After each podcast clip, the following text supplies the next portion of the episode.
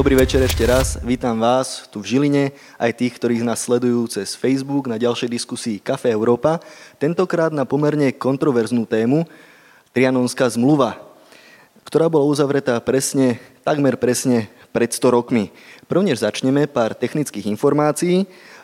Budem veľmi rád, ak sa zapojíte priamo do našej diskusie. Dá sa to spraviť dvoma spôsobmi. Buď priamo tu v Žiline, máme taký prenosný mikrofón, takže kedykoľvek zdvihnite ruku, ja sa budem snažiť pozerať priebežne do publika, ak sa budete chcieť na niečo spýtať, nech sa páči, bude priestor, alebo ak nás sledujete online, alebo sa možno hambíte položiť tú otázku, tak máme aplikáciu Slido, je to veľmi jednoduché, na internete pôjdete na stránku slido.com, dáte tam hashtag CEZA a tam môžete položiť svoju otázku. Pripomínam, že spoluorganizátorom tejto tejto diskusie je zastúpenie Európskej komisie a my náhodným spôsobom vyberieme e, niektoré otázky a tie dostanú drobné vecné ceny. Mm, ako som spomenul, dnes budeme hovoriť o Trianonskej mierovej zmluve 4. júna, tak, takže o nejakých 5 mesiacov, 4-5 mesiacov, úplne 100 rokov od uzavretia tejto zmluvy. Maďarsko ňou stratilo dve tretiny obyvateľov a dve tretiny plus minus dve tretiny územia a Maďari doteraz považujú túto zmluvu za akúsi zradu. A dnes sa budeme snažiť prísť na to, či je to naozaj tak, ako sa na ňu pozerajú Slováci a vôbec čo to ten trianonský systém je. Na tieto otázky budem hľadať odpovede s osobami podľa mňa veľmi povolanými. Po mojej lavici je profesor Roman Holec, špecialista na moderné dejiny.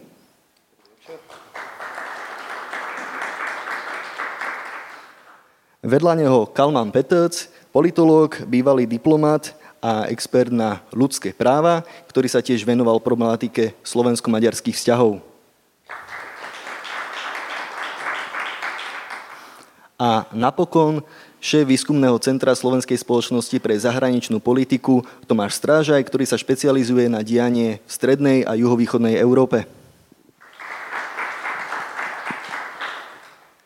Keď sme sa pripravovali na túto diskusiu, tak sme, spravili, tak sme si spravili takú malú anketu na Facebooku a tam sme sa pýtali, či je Trianon pre Maďarov stále živou témou. Um, hoci väčšina našich fanúšikov sú Slováci, tak až 83% z nich povedali, že téma to stále, stále živá je. Ako to teda naozaj je? Um, je to skôr taká politická téma, politický folklór, alebo naozaj aj tí bežní Maďari žijú tým, že Trianon bol zradou. Pán Holec, poprosím vás ako prvého. Ja si myslím, že je to do istej miery taký slovenský stereotyp, že Maďar odkedy ráno stane, až večer, kým eh, lahne do postele, jediná vec, na čo myslí, je Trianon. Myslím si, že to nie je pravda. Maďari majú do svojich starostí, žijú úplne normálnym životom, ako žijeme my. Samozrejme, ten Trianon ako téma stále v tom verejnom priestore osciluje, ale je to skôr zásluha, lebo historikov nikto nečíta, to si priznajme, ktorí sa tomu venujú, ale je to zásluha predovšetkým politikov, ktorí pravidelne túto tému instrumentalizujú, pravidelne túto tému používajú k svojim pragmatickým politickým cieľom a myslím si, že tým ju udržiavajú, udržiavajú pri živote. Tým ale nechcem povedať, že téma Trianonu je v Maďarsku úplne mŕtva. Pochopiteľne tá spoločnosť doteraz e, je zasiahnutá dôsledkami, tie rodiny si stále pestujú spomienky na všetko, čo im teda ten Trianon priniesol a vlastne tie pomery v Strednej Európe, ako ich oni neustále vnímajú, evokujú v nich všetko. To sú dôsledkom vlastne Trianonskej mierovej zmluvy. Takže tá moja odpoveď je áno a nie. Ale ja dnes budem e, vždy odpovedať, tak, viete, lebo dejiny nie sú. Ani prítomnosť nie je ani čierna, ani biela. To som aj trocha čakal. Pán Petec, ako to teda je? Bežný Maďar a Trianon? Dobrý večer. No ja si myslím to, čo si myslí pán profesor Holec, že tak samozrejme, že ten bežný Maďar žije svoj život, čiže naozaj nežije každý deň Trianonom. E, to, čo tomu treba ešte povedať, že, že Trianon, hlavne teda od roku 2011, keď maďarský parlament prijal nový zákon, ktorým pozvihli ten deň ako, ako taký pamätný deň spolupatričnosti národnej. A na Maďarov je všeobecne akože charakteristické, charakteristické oproti napríklad Slovákom, že o mnoho viacej oslavujú alebo pripomínajú si svoje vlastné nejaké e, sviatky alebo také, také historické medzníky. A to sa týka všetkých historických men. Majú taký väčší, ako keby také, taký historický pocit sebe, alebo tak národný, národný duch. Skôr, naozaj, porá, skôr porážky ako e, sviatky. Áno, ale, ale, ale, ale tak, ak všetky, všetky štátne sviatky aj takéto pamätní masovo, masovo teda si pripomínajú, oslavujú. Čiže v tomto kontexte ja naozaj očakávam, že aj keď bude ten, ten konkrétny deň, alebo neviem, ko, to veľké zhromaždenie, čo organizuje, určite tam bude veľa ľudí. K tomu sa ešte dostaňme konkrétnejšie. Ale, ale ja som vlastne v tejto súvislosti povedal jednu dôležitú vec, že, že samozrejme všetko je otázka miery. Hej? Otázka miery, že, že keď sa hovorí, e, že ten Trianon považujú Maďari za krivdu a zradu a neviem čo, tak samozrejme do určitej miery to krivda bola, k tomu sa ešte dostaneme, ale ale ja svojich žiakov a študentov učím predovšetkým tomu, aby, aby dokázali kriticky analyzovať proste javy, aby vedeli veci a e, informácie a historické javy zasadiť do širší kontext a súvislosti. A preto to hovorím, že my teraz sa stretávame vlastne dneska, neviem koľka, 29. E, januára, ale pred dvoma dňami, 27. januára sme si pripomínali ako, ako pamätný deň holokaustu. A mňa najviac na tom Trianone, aj na všetkých ostatných vzájomných krivdách, hej, čo si Maďari ako proste e, vyčítajú tým druhým a zase Slováci a ostatným Maďarom a, a vice versa. Najviac ma na tom e, e, vyrušuje to, že, že, že, že to bude ako vytrhnuté z kontextu, že jak sme si my vzájomne krivdili, ale keby, keď si to še, aj Maďari a Slováci porovnajú s tým, že ako oni ale krivdili Židom napríklad, tak to je nebo a dudy, to sa nedá ani porovnať. Hej? Akože že vedieť, e, vedieť zasadiť veci do širších kontextov a súvislostí. A naozaj, keď si to dáte do týchto súvislostí a keď si potom porovnáte, že jak napríklad Maďari alebo vláda alebo kdokoľvek bude organizovať tie, tie, tie, tie sromaždenia, že, že aká je intenzita toho pripomínania si, oproti tomu, že ako intenzitou si Maďari alebo Slováci pripomínajú to, čo oni spôsobili Židom, tak vtedy uvidíte ten rozdiel. Že či je to adekvátne tomu, alebo nie. A toto, toto mňa najviac vyrušuje, že nebude to adekvátne.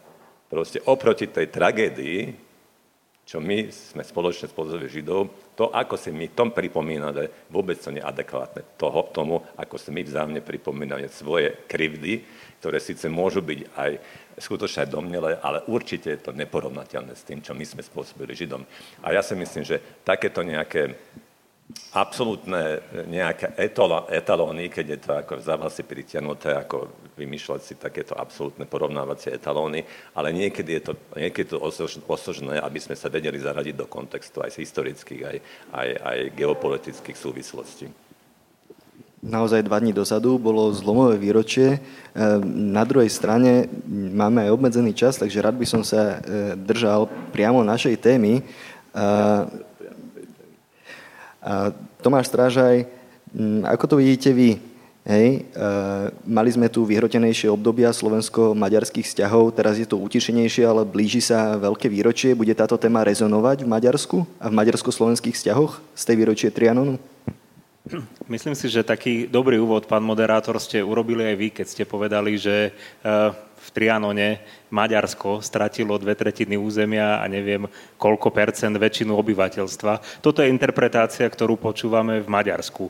Na Slovensku skôr by sme povedali, že sa rozpadlo Uhorsko a vytvorili sa podmienky pre pokračovanie v podstate novovzniknutého československého štátu. Tým len chcem povedať, že tá interpretácia, tak, hoci sme susedmi, bude iná v Maďarsku a bude iná na Slovensku. Pre nás bol dôležitejší rok predminulý, rok 2018, kedy sme oslavovali storočnicu vzniku Československa, aj keď len tým jednorazovým štátnym sviatkom, čo je tiež taký unikát, by som povedal, aj v európskom kontexte.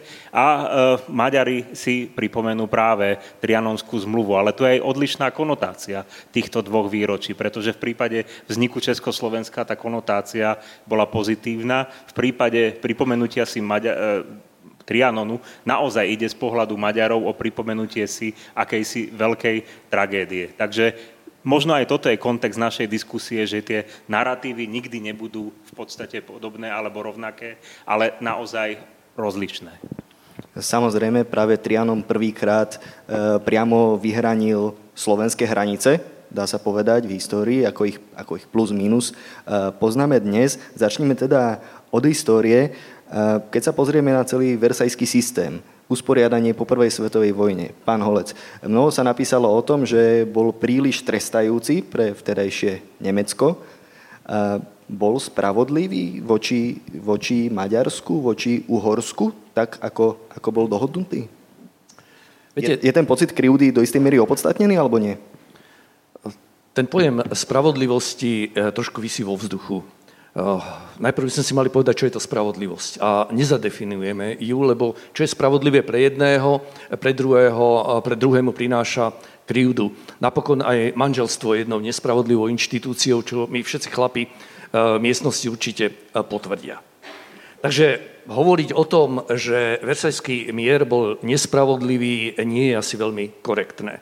Eh, ten mierový systém uzavrel eh, vojnu, ktorá bola dovtedy najstrašnejšou vojnou v dejinách ľudstva.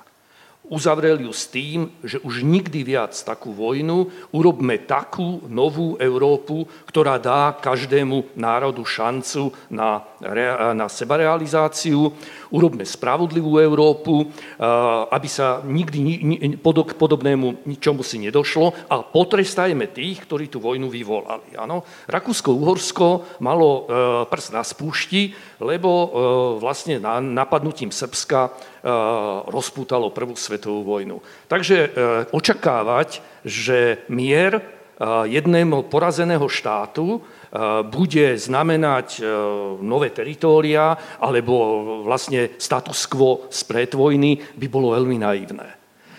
Maďarsko bolo týmto mierom potrestané, exemplárne potrestané, rovnako ako všetky krajiny, ktoré boli potrestané. Takže z tohto hľadiska tu istý pocit spravodlivosti môže byť. Ale vidieť v tom naplnenie historickej spravodlivosti, ako treba píšu niektorí slovenskí publicisti, z toho slovenského pohľadu je rovnaký nezmysel. Ano? Dejiny takto nefungujú, že sa jednoducho naplňa nejaká historická spravodlivosť. Taká rovnako neexistuje, ako neexistuje historická krivda.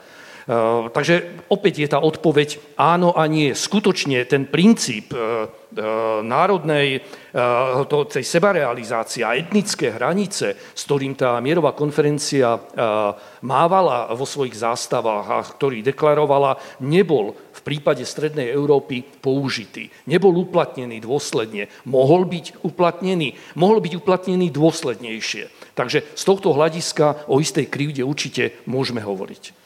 No, hovoríte v podobnom duchu ako kolega Tomáš Strážaj, tomu rozumiem, že je ten pohľad zo slovenskej a maďarskej strany. Možno ešte keď sa nakrátko pozastavíme pri tej staršej histórii, eh, dočítal som sa aj to, že Maďari nakoniec povedali áno, podpísali tú dohodu, s tým, že možno ešte budú šance na jej revíziu. Hovorilo sa napríklad o referendách, ktoré by mohli byť v štátoch, kde ostali veľké maďarské menšiny. Boli tam pokusy pred druhou aj po druhej svetovej vojne nejako meniť tento systém.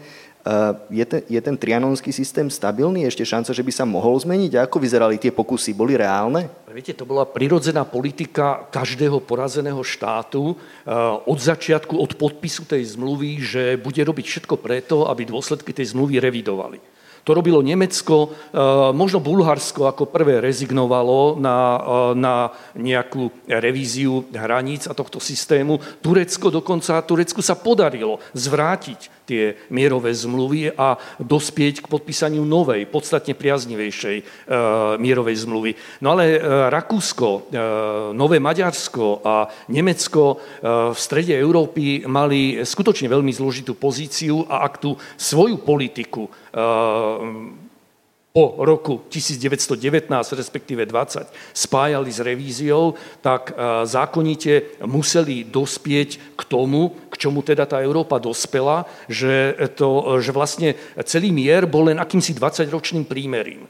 A že to Nemecko vlastne e, opäť násilím sa pokusilo o revíziu a Maďarsko nemalo inú šancu Jedine pridať sa k Nemecku, to bola jediná možnosť, ako dospieť, a skutočne to Maďarsko dospelo k istej korekcii hraníc pozitívnejšej z, z jeho hľadiska, ale viete, to sú, opäť sú to záležitosti trendov. Tá druhá vojna skončila tak, ako skončila. Prišla nová mierová konferencia, ktorá potvrdila hranice a dokonca poposúvala hranice, ako boli e, nastavené po prvej svetovej vojne. No a teraz e, sme Ešte vlastne... tvrdšie vlastne voči Maďarom. Čiastočne áno. A teraz sme vlastne v štádiu toho, že teda či skutočne sme, žijeme miery, ktorý bude už väčší, alebo ešte stále sa čaká na nejakú príležitosť, že by sa tie hranice v Európe nejakým spôsobom menili. A my vieme, že v prípade bývalej Jugoslávie to nie je ďaleko od nás, skutočne k zmene tých hraníc prišlo.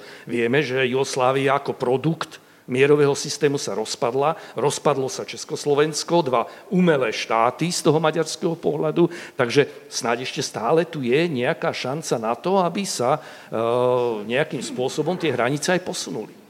Áno, to bol napokon maďarský narratív, že Československo a Juhoslávia sú, sú umelými štátmi a to ste mi nahrali na smeč, lebo sme sa dostali do súčasnosti. E, tento rok pri tom 100. výročí Trianonu 4. júna by mal byť vstýčený veľký pamätník Trianonu na prestížnom mieste v srdci Budapešti, priamo pri budove parlamentu a na tom, na tom pomníku, na tom pamätníku e, budú názvy všetkých uhorských obcí z čias Uhorska 1913. Takže aj obce na Slovensku.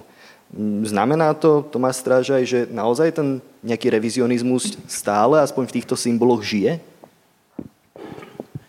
Naozaj si myslím, že e, sa tu jedná o nejakú takú politizáciu symbolov v podstate a ich uchopením uchopeniu politickými elitami, ktoré chcú osloviť predovšetkým domácich voličov a možno aj časť voličov v zahraničí, lebo treba pripomenúť, že e, od istého času takisto e, nositelia maďarských pasov majú právo hlasovať parlamentných voľbách v Maďarsku ako takom.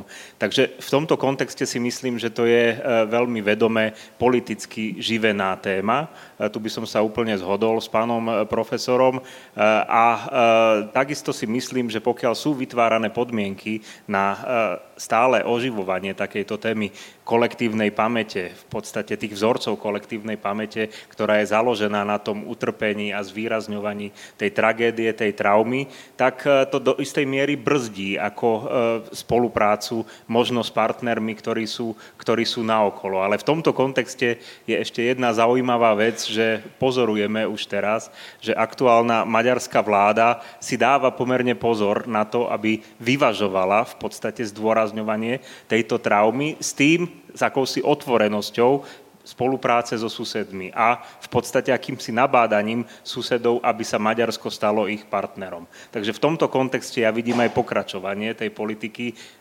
okolo a po, po e, výročí Trianonu, po júni v tohto roku, kde teda bude zdôrazňovaná určitá tá národná tragédia, ale na druhej strane bude možno niekým iným prezentovaný aj pohľad do budúcnosti, aká si podaná ruka na spoluprácu. V roku 2020 mal e, maďarský premiér Viktor Orbán taký prejav, v ktorom hovoril presne v duchu, ako spomínal Tomáš Strážaj. Na jednej strane hovoril o 100 rokoch Trianonu, ako 100 rokoch storočí samoty maďarského národa. Na druhej strane zdôrazňoval výnimočne dobrú spoluprácu so Slovenskom v rámci V4, so susedmi. E, Kalman Petec, ktorý, ktorý narratív prevládne pri tom výročí? Alebo dá sa to vôbec predvídať? Budeme, budeme svetkami nejakej dvojkolajnosti? No nie som bežte, ani nesedím v kabinete premiéra Urbána, ale ja si myslím, že obidva, hej.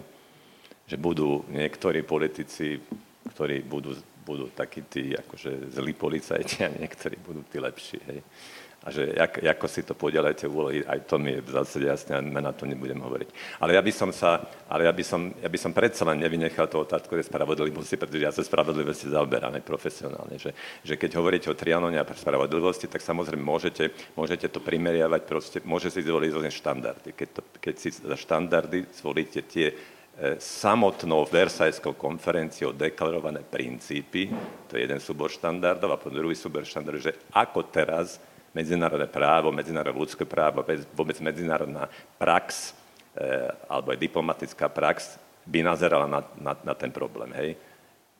A nie, niekedy si to pletieme, hej, že niekedy aj tú históriu nazeráme tak, ako že sa na to pozeráme cez prízmu dnešných štandardov. Hej. Ale keď sa na to pozriem aj cez tie štandardy, ktoré si oni sami deklarovali, tak musím aj ja súhlasiť s tým, alebo povedať, že nebolo to úplne spravodlivé. Hej. Však predsa akože právo národov na seba určenie, čo bolo jeden z kľúčových princípov, ktoré sa deklarovali, nebolo to konzekventne dodržané. Hej? Alebo ešte to teda samozrejme mohlo byť aj korigované, keby boli umožnené nejaké referenda, čo sa nestalo. Zase na druhej strane, e, aby som sa zastal Slovákov, ja si myslím, že Maďari sú e, ohľadom Trianonu a vôbec Uhorska, aj uhorskej histórie voči Slovákom nespravodliví Poviem aj prečo, že pretože Maďari si niekedy neuvedomujú, že Uhorsko bolo naozaj primárne štátom dvoch národov. Maďarov a Slovákov. Tieto dva na... Maďarov. Maďarov a Slovákov, ak hovorím o celých národoch. Lebo len tieto dva národy žili v celku v Uhorsku. Pre ale ja si myslím, že aj Slováci by si to mal uvedomiť, že Uhorsko bolo ich štát, hej, lebo Slováci to tiež nechcú uvedomiť, hej, že nechcú si plne akože prisvojiť tú uhorskú minulosť, pričom to bol ich štát. Len Maďari a Slováci žili v celku Uhorsku. A tým je to osobitné. A to si myslím, že Maďari e, nie veľmi citlivo zohľadňujú a, a Slováci to podľa môjho gusta málo zdôrazňujú. Čiže tá naša spoločná história je naozaj reálne spoločná, veľmi veľa vecí nás spája a, a v tomto zmysle je to trošku keď sa pýtate práve na ten pamätník, podľa mňa necitlivé, že ako veľa vecí je tam necitlivých, ale napriek je to, že, že, že akú formu tých názv, keď už tam teda dávajú tie názvy, čo si myslím, že, že trošku ulete, teda ja, ja by som taký pamätník určite nepostavil, e, ale že teda ešte aj tie názvy sú tie, akože tie, z, tej, z tej poslednej fázy maďarizácie, hej, že tie úplne... Tie pomaďarčené. Úplne tie pomaďarčené. Mm-hmm. E, čiže je tam veľa necitlivých elementov v tom pamätníku. Pán Holec chcel reagovať a potom dám priestor na otázky, takže ak niekto chcete, nech sa páči. Ja by som nereagoval ani na pána Petovca, skôr na ten pamätník, lebo nie, nie, nie som si istý, či viete, o aký pamätník ide, ako bude vyzerať. Vlastne oproti parlamentu je dnes slepá ulička, tam vlastne doprava je vylúčená, Alkotmáňuca a v tejto slepej ulici bude približne 100 metrov dlhý tunel, ktorý bude sa znižovať pod e, povrch zeme, e, granit s granitovými nejakými tými stenami a e, úplne na konci bude zakončený väčšným ohňom. A po eh, tých stenách bude tých 1300, ak sa nemýlim. 13 tisíc. Eh, Prepačte, 13 tisíc názvov teda tých dobových lokalít. Ja si viem predstaviť aj pamätník oveľa horší, teda s podstatne väčšou dávkou emocionality. Veď keď sa pozriete na pamätníky Trianonov v Maďarsku a nepoznám krajinu, kde by k jednej udalosti bolo toľko pamätníkov, ako v tomto prípade, tam máte gilotíny, tam máte roztrhané tela, tam máte roztrhané ruky, áno, všetko možné. Z tohto hľadiska je tento pamätník vlastne zbavený, je dostatočne e, neutrálny a vlastne len tieto, e, tá, e, tých 13 tisíc zmien ktoré pripomínajú starý, už neexistujúci štát, nad tým možno teda uvažovať, do akej miery je to nejaké vzťahovanie sa, alebo nejaké kladenie rúk, alebo len nevinné pripomínanie čohosi, čo už 100 rokov neexistuje. Z tohto hľadiska si myslím, že keď už nejaký pamätník teda e, musí byť postavený pri storočníci, takže e, viem si predstaviť aj horší pamätník. Takže ja len k tomu dodám, že v ostatných rokoch tu je tie najväčšie spory alebo vášne zbudili práve mapy, ktoré trhali Uhorsko na kusy e, po prvej svetovej vojne a podobne, takže možno naozaj je to taká citlivejšia forma. E, ako som spomínal, dávam priestor, ak má niekto otázku, nech sa páči. Ak v tejto fáze nie, ja budem pokojne pokračovať ďalej, ale budem veľmi rád, ak sa aj vy zapojíte. E, pán Petec hovoril o, o tom, že predsa len Slovensko a Maďari majú taký osobitný vzťah v rámci Uhorska, ale keď sa presunieme do súčasnosti a hovoríme o Trianone, tak ten vymedzil hranice aj s inými okolitými štátmi. Tomáš Strážaj, sú naozaj slovensko-maďarské vzťahy tie najvyhrotenejšie, alebo sú to maďarsko-rumúnske kvôli Sedmohradsku? Ako to je? No a zda všetci v tejto sále si pamätáme, že pri najmenšom na prvé počutie obdobie, keď na prvé počutie tie vzťahy boli oveľa emotívnejšie a oveľa vyhrotenejšie. Nie je to tak dávno, ešte pred 11 rokmi podstate, kedy vo vláde bol e, Smer, HZDS a SNS, tak e, ten ping-pong, ktorý, slovný ping-pong, ktorý prebiehal ponad Dunaj symbolicky, tak naozaj e, prebiehal veľmi nevyberane. Takže v tomto kontexte ja by som povedal, že prišlo k zmene nejakej komunikačnej kultúry, pri, pri najmenšom formálnej. Čo je ale z môjho pohľadu trošku problematické je, že nie všetky veci, ktoré nás trápia, či už v minulosti odláhlejšej alebo nedávnejšej, tak e, boli vyriešené. Skôr sa mi zdá, že zostali tieto problematické otázky, napríklad otázka dvojitého občianstva a reakcie Slovenskej republiky na túto normu, e, zostali ako keby zamrazené, alebo sa ich nedotýka nikto, čo ale neznamená, že boli, že boli vyriešené. Takže došlo k zmene komunikačnej kultúry a na základe tejto zmeny tvrdí aj naša vláda, aj maďarská vláda, že tie vzťahy medzi Slovenskom a Maďarskom sú možno historicky najlepšie momentálne. Ale opakujem, je to skôr také formálne, možno povrchné tvrdenie. E, podobne hovoril e, predseda vlády maďarský v súvislosti s Rumunskom pred istým časom, teraz v Rumunsko je trošku v nemilosti. Samozrejme, ten narratív sa mení aj vo vzťahu k Srbsku podľa toho, aké priority má aktuálna srbská vláda. Treba len pripomenúť, že aj e, strana prezidenta Vučiča, aj premiéra Orbána sú súčasťou tej istej parlamentnej rodiny v podstate v Európe, takže stranickej rodiny v Európe. Takže to sú všetko aspekty, ktoré zasahujú a majú vplyv na vzájomnú komunikáciu, ale čo je potrebné zdôrazniť je, že tieto vzťahy a vnímanie týchto vzťahov je veľmi premenlivé a si myslím, že takéto aj zostane. Dá sa teda čakať, že ak by sa napríklad zmenila vláda, čo je na Slovensku dosť možné, a v Maďarsku možno trochu menej možné, ale predsa, takže by sa tie vzťahy opäť mohli, mohli vrátiť do toho vyhrotenejšieho obdobia? Že teda je to ozaj o elitách a sú tam nevyriešené problémy, ktoré čakajú na to, až sa znova objavia? Myslím si, že vylúčiť sa to úplne nedá. Naozaj závisí od konkrétnej kompozície tej vlády a aké má, ako má nastavené priority, ako má nastavené svoje záujmy, by som aj povedal. A v akom zmysle dokáže komunikovať s Maďarskom. Ja ešte jeden zaujímavý fakt pripomeniem. E, údaje za minulý rok ešte, myslím, nie sú ani k dispozícii, ale v predminulom roku bolo Slovensko tretím najdôležitejším obchodným partnerom Maďarska. Čo si myslím, že vzhľadom na to, že máme polovičnú veľkosť ako krajina, je obrovský úspech z nášho pohľadu. Maďarsko bolo pre nás na štvrtom mieste. Takže to je tiež, myslím si, taká dimenzia, ktorá utvára to vnímanie vzájomných vzťahov v tej pragmatickej rovine a kde symbolizmus nezohráva až takú úlohu výraznú. Kalman Petec, tento rok bol vyhlásený rokom e, maďarskej národnej spolupatričnosti. Aký to má efekt tých, v tých okolitých štátoch, možno v porovnaní so Slovenskom. Je to niečo, čo mobilizuje tie diaspory mimo Maďarska? No, k tomu, čo som predtým povedal, tak treba ešte dodať jednu vec, že, že samozrejme aj ten versajský systém si to uvedomol a že to nie je úplne spravodlivé a preto pri, prijali tie ďalšie dodatkové zmluvy, tie Saint-Germain, ktoré riešili práva národnostných menšín. Ale a, a, a na to ne, ne, netreba zabúdať, hej, že teda existujú tie národnostné menšiny a sú dosť silným faktorom toho, či tie slovensko-maďarské vzťahy alebo vzťahy medzi Maďarskom a susednými štátmi sú dobré alebo zlé.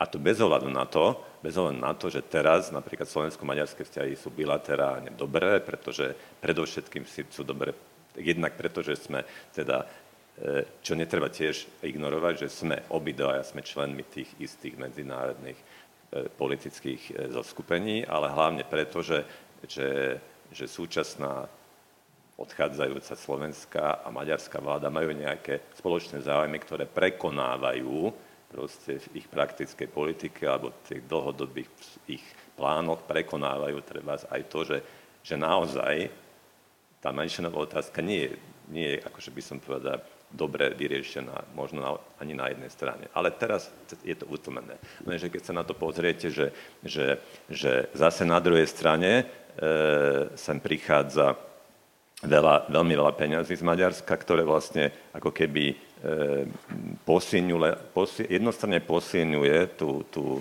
tú maďarskú identitu dosť veľkej časti maďarskej populácie. Na druhej strane nie je dostatočne veľká odozva zo slovenskej strany však keby sme sa aj tu v Žiline opýtali proste 100 študentov, že čo vôbec, že, že čo vedia o Maďaroch na Slovensku, ja si myslím, však to je moja vlastná skúsenosť málo, hej málo, alebo takmer nič. Ale neviem, ani v Bratislave. Ja mám skúsenosť z Bratislavy, že nevedia, že vôbec na Slovensku žijú Maďari, alebo keď vedia, tak si myslia, že sú to migranti. Hej. Akože je tu, sú tu latentné, latentné také predpoklady toho, že, že tie, že tie, že tie, tie, tie, tie napätia sa môžu zase generovať, pokiaľ tí politici usúdia, že to bude pre nich výhodné. Že toto by som nejak veľmi zase nebagatelizoval, že, že nie sú tu možné proste nejaké zdroje zdroje, zdroje opätovné, možnosti opätovného generovania napätia. Ale v súčasnosti sa naozaj zdá, že je to, že je to pohodne, lebo, sú, lebo sa dohodli. Akože. Pán Holec, je napríklad také Sedmohradsko výbušnejšie ako Žitný ostrov? No, tak určite je, je to tam trošku komplikovanejšie, čo vyplýva aj zo sociálnej situácie, ktorá je podstatne horšia e, v Rumunsku ako na Slovensku, takže e, tam e, sa dá, dá podstatne viac, sa dá, dajú miešať karty. Ale ja si myslím, lebo tu na odznelo veľa zaujímavých myšlienok, len stále sme v rovine teda politikov, instrumentalizácie veci politikmi. Ja vidím veľké rezervy, obrovské rezervy skôr mimo tej politickej sféry. Hlavne hlavne v tom, že Slováci a Maďari sa navzájom absolútne nepoznajú. My sme, máme spoločné dejiny, máme spoločnú hranicu, máme strašne veľa spoločného, ale my o sebe navzájom nič nevieme. A toto je najväčší problém. A dokonca si dovolím tvrdiť, že viac o Slovákoch nevedia Maďari ako Slováci o Maďaroch. Lebo Maďarské e, knihy sa tu čítajú, teda prekladajú a čítajú. Maďarské filmy máme možnosť vidieť v kinách, maďarské hry sa tu hrávajú v divadlách, ale na maďarskej strane e, ten obraz nie je zrkadlový. Ja viem, že my sme menší ale e, keby bola oveľa, povedal by som, e, intenzívnejšia táto kultúrna spolupráca, tak tá by podstatne viac prispela k tomu, aby naučila nás Slovákov viac chápať aj tieto trianonské traumy Maďarov, lebo my ich nechápeme, stále si neuvedomujeme mnohé kontexty a Maďari by zase podstatne viac chápali, že teda tí Slováci tu sú, existujú, majú rovnaké dejiny ako my, žili sme v rovnakom štáte, majú rovnaké rovnaké právo na to miesto byť pod slnkom ako my a jednoducho tá komunikácia by bola snať úplne iná a určite by potom nezávisela od eh, jednotlivých politikov. Ako historika sa mi žiada spýtať, mm, v akom štádiu je ten projekt slovensko-maďarskej spoločnej dejepisnej učebnice? Hýbe sa toto niekde vpred? Respektíve eh, je pravdou, že maďarskí študenti a žiaci sa učia oveľa dôkladnejšie o dejinách, že je na to väčší dôraz v tom školskom systéme? Tak to je, to je viac otázok. Najprv k tej učebnici. E, ten projekt učebnice je mŕtvý, ten sa nevydaril a to bolo od začiatku odsúdené na zánik, lebo už to tu bolo povedané. My máme síce spoločné dejiny, ale vidíme ich úplne inak. To znamená, aj tá učebnica, tam boli vlastne dve paralelné, dva paralelné výklady vedľa seba, bez toho, aby sa stretávali, aby nejakým spôsobom tie dejiny komunikovali. To bola obdoba eh, izraelsko, izraelsko-palestinskej učebnice. To nebola obdoba francúzsko-nemeckej učebnice. Takže ten projekt, eh, na to sme ešte eh, nie úplne dozreli na spoločnú učebnicu. A tá druhá otázka bola?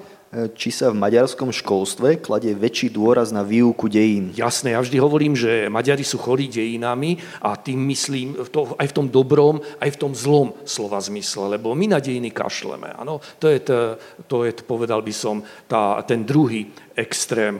Maďari e, viac pozornosti venujú dejinám, e, viac je to pre nich problém, ale netrúfal by som si povedať, že poznajú viac slovenské dejiny ako my maďarské. Určite nie.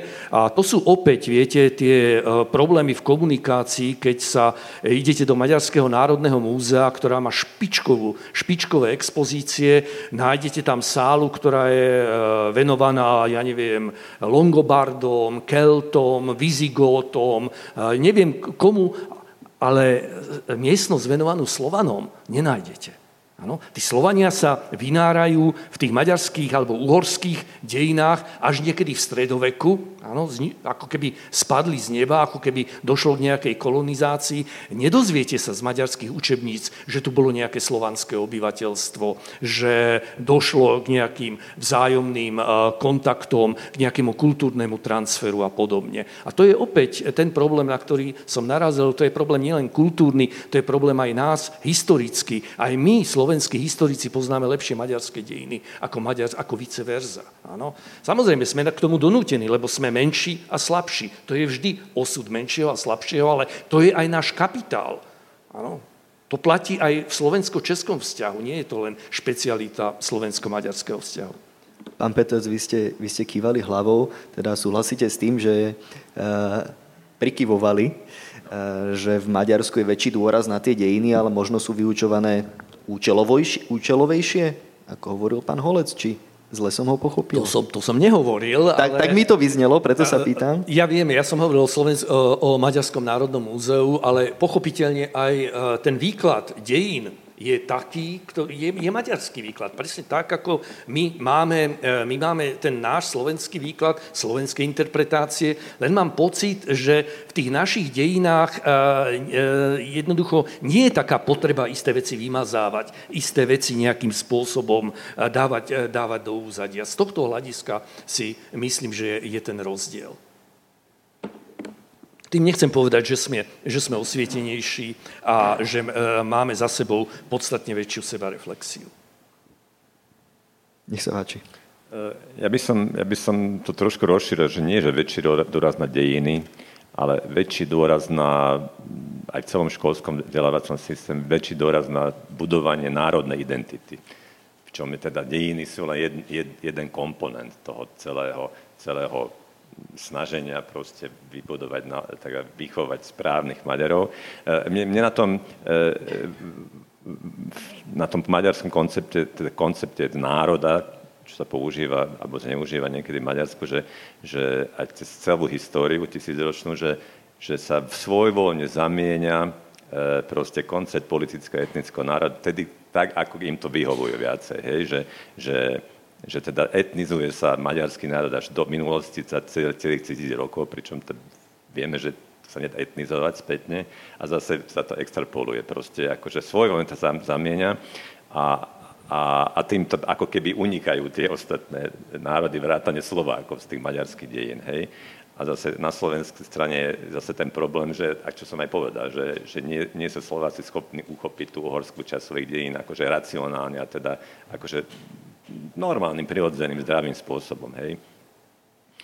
E, no a, e, ale, ale, ale to, čo mne chýba, že dobre, že, že ale na jednej a na druhej strane, a to nie len, ako keď sa pozerám z pohľadu bilaterálnych, slovensko-maďarských medzištátnych vzťahov, ale vnútroštátnych. Je, že, že tu ani vnútroštátne neexistuje normálna interkultúrna komunikácia, nejaké normálne interkultúrne vzdelávanie, hej, že, a to nie, nie v Žiline, ale nie v Komárne, alebo Šahách, hej.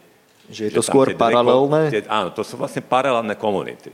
Však to každý, kto to vie, tak to, to sú paralelné komunity, ktoré žijú vedľa seba. E, e, alebo, ja neviem, proste na úrovni občianskej spoločnosti, však neexistuje, ne, ne, takmer neexistujú spoločné nejaké podujatia, spoločné akcie. To sú všetko akože paralelné veci, hej ale keď chcete budovať jednu e, politickú spoločnosť, ako v celom štáte, tak proste musíte, musíte hľadať tie prieniky a tie prieniky musia byť aj na úrovni občianskej spoločnosti, lebo to, čo pán profesor povedal, že to je pravda. Lenže to, čo on hovoril, že aj v Bratislave sa hrajú maďarské hry, alebo sa vydajú maďarské diela, ale to sa týka len tej naj, najvrchnejšej časti akože intelektuálnej elity, ako pri všetkej úcte. Akože. Kto číta proste bežný človek proste Esterházio. Mi povedzte, akože, koľko Slovákov prečítalo Esterházio. Je to fantastický počin, že je preložený do Slovenčina. Koľko? Viete to odhadnúť? Akože, či ich vôbec 200 je dokopy. Akože, akože no, na tú celkovú úroveň slovensko-maďarského spolužitia nemá takmer žiaden vplyv. E, a teda mohlo by mať, keby sa to nejak odrazilo v tom školskom systéme. Ale, ale to, čo veľmi akože pokrokovo, akože by som chcel povedať, že a pochváliť celý historický ústav Slovenskej akadémie, vie, že akým spôsobom on pristupuje k tým dejinám, ale z toho ich pokrokového prístupu k dejinám, čo sa odráža v školskom vzdelávacom systéme na Slovensku. Takmer nič. To je, a to je problém. To je širšia debata. Mali sme presne aj kafu Európu venovanú vzdelávaniu a bol to pomerne, pomerne nepriaznivý obraz, čo kreslili učitelia. E, Tomás Stráž, aj vy chodíte aj prednášať na školy, ste v kontakte s mladými ľuďmi. E, máte dojem, že mladí Slováci chápu uhorské dejiny aj ako súčasť slovenských dejín? Je, sú im známe udalosti možno z uhorských dejín? No, moja skúsenosť je naozaj veľmi, veľmi obmedzená, lebo aktuálne vyučujem medzinárodné vzťahy, takže tam história zohráva svoju samozrejme úlohu, ale nie úplne najpodstatnejšiu. Žiaľ, musím sa prikloniť k tomu, čo už bolo povedané, že v podstate najbližší susedia našich mladých ľudí nezaujímajú takmer, takmer vôbec. Ešte možno Česká republika vzhľadom na možnosti štúdia tam, ale Maďarsko ako také. Teraz som zaregistroval kampaň Maďarsko ako zdroj kúziel. Myslím, že to, neviem, či to aj v Žiline sa objavuje, ale v Bratislave sú také malé plagáty, aj väčšie, aj menšie, kde je vždy nejaká fotografia, nejak, zväčša to je nejaký e, termálny prameň a e, je tam maďarská vlajka. Je to asi kampaň maďarskej, maďarskej vlády, e, ktorá má propagovať turizmus, ale možno sa to zdá byť trošku aj smiešné z nášho pohľadu, keďže Maďarsko je za rohom a do Bratislavy je naozaj náskok, ale z môjho pohľadu práve takéto veci možno zohrávajú svoju, svoju úlohu, ktoré nemôžu samozrejme existovať o samote. Musia existovať v širšom kontexte. Tá úloha vzdelávania tu je, tu je veľmi podstatná, ale nejde len o to, či budeme poznať Maďarov, či budeme poznať ich históriu, ale vôbec, či dokážeme zasadiť udalosti aj historické do nejakého kontextu. To je zásadná výzva v súčasnosti. Ešte by som chcel povedať, že možno politici eh, na obidvoch stranách možno sa snažili nejakým spôsobom urobiť prielom eh, aj vo vnímaní Uhorska ako eh, nášho štátu. Slovákov. Spomínam si na prejav e, svojho času predsedu parlamentu Hrušovského, ktorý hovoril a vyzýval v podstate obyvateľov k tomu, aby sa prihlásili k tej spoločnej minulosti. Myslím, že takým verejným tajomstvom bolo, že za tým prejavom bol váš kolega Milan Zemko, pokiaľ si dobre spomínam fakt, že prezidentka Čaputová prizvala do zboru svojho poradcov aj predstaviteľov alebo zástupcov maďarskej e, komunity, to tiež považujem za symbolické gesto, ktoré môže mať z dlhodobého hľadiska presah. Problém je, že žiadne, žiaden z týchto počinov nemôže fungovať o samote, ale musí existovať v nejakej e, v nejakej komplementarite s ďalšími krokmi. A tu je problém, že keď niečo urobíme, tak je to jedna diskusia, ktorá už nemá nejaké pokračovanie, alebo urobíme jednu kampaň, ktorá ide dostratená, alebo urobíme politické gesto, ktoré tiež už nie je nasledované nejakou implementačnou fázou. Dostaneme sa potom podrobnejšie aj k tým aktuálnym politickým otázkam, pretože ich vidím aj na slajde, ale opäť dávam priestor tým, čo prišli priamo na našu diskusiu do Žiliny. Vidím, tam, vidím tam jednu ruku, takže požiadam náš prenosný mikrofón. Prosím, krstné meno a otázku.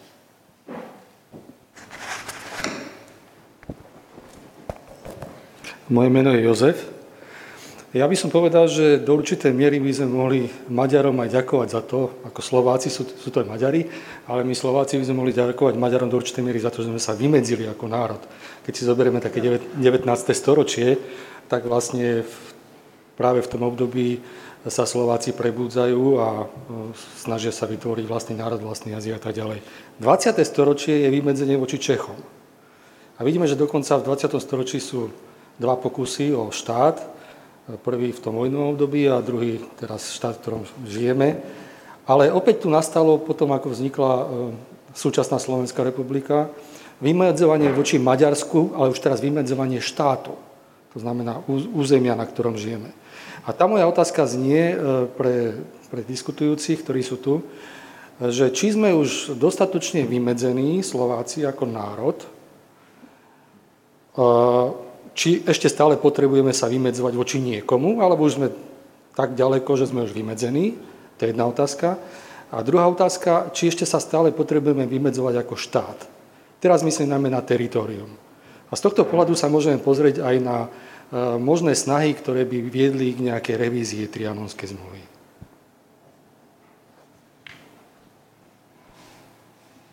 Tak to je otázka, ktorá myslím mierí na štúdium nacionalizmu, tie klasické dva prúdy, či pozitívny nacionalizmus alebo negatívny, ten vymedzujúci sa. Možno asi najviac na pána Holeca. Ak bola otázka mierená na mňa, ja sa nepotrebujem vymedzovať. Ano, ja už toto mám dávno za sebou.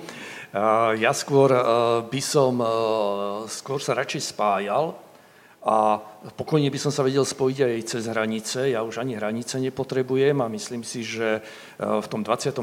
storočí vlastne tie hranice nakreslené pred 100 rokmi sú tiež už viac menej len také, povedal by som, máme ich viac v hlavách Áno, to sú naše mentálne hranice. Veď predsa do toho Maďarska môžeme kedykoľvek prejsť, kdekoľvek, teda ak akurát voda nám nestojí, oni dobre vedeli, prečo dávajú vodné toky za, hrani, za hranice.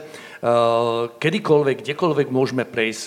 Dnes čas Bratislavy býva už za hranicou a zmocňuje sa pomaly samozprávy v tých po prihraničných obciach, kde už majú takú väčšinu, že pomaly si môžu zvoliť aj vlastného starostu. Takže my vlastne ujedáme z maďarského priestoru a z rakúskeho priestoru, ale už sa to deje aj v Košiciach, ujedáme postupne a zmocňujeme sa ďalších území. Ale to pochopiteľne preháňam, lebo to je to, o čom chcem hovoriť, ano, že sme v 21. storočí a tie veci by sme mali vnímať úplne inak. Pochopiteľne ma teší, že sme dvakrát porazili Maďarov vo futbale, áno. Ale to je všetko, týmto končí. Hra,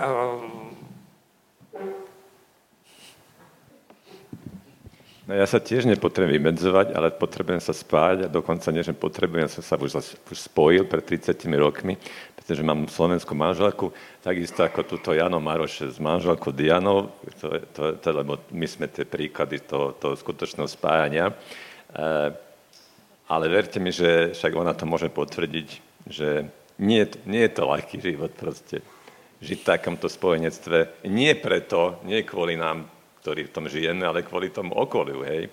No, e, a, lebo, lebo tým chceme dokumentovať, že, že naozaj, keď niekto chce vykresliť proste tie uhorské dejiny, alebo aj Československé, alebo celé dejiny stredoeurópskeho priestoru, ako, proste, ako, ako nejaké, nejaké ako disjunktívne množiny nejakých akože absolútne odlišných nejakých etnik, etník alebo národov, to je ne, nezmysel proste. Celý tento stredovský priestor bol, je taký dom, domiešaný proste geneticky, kultúrne, etnicky. E, e, a mňa napríklad hneva v tomto kontexte, že teda pán premiér Orbán niekoľkokrát som už počul, že Uhorsko nikto nebolo multikultúrna krajina, však to je absolútne nezmysel. Hej. E, proste, e, a nie len v tom zmysle, že, ži, že, že v ňom žili vždy, vždy niekoľko, ako veľa etník a národov a konfesí náboženských, ale aj v takom zmysle, že naozaj premiešaný, hej, že zmiešané manželstva, a teda a tak etnicky zmiešané manželstva, teda práve, práve o mnoho viac ako, ako konfesionálne zmiešané manželstva. Však vieme, že,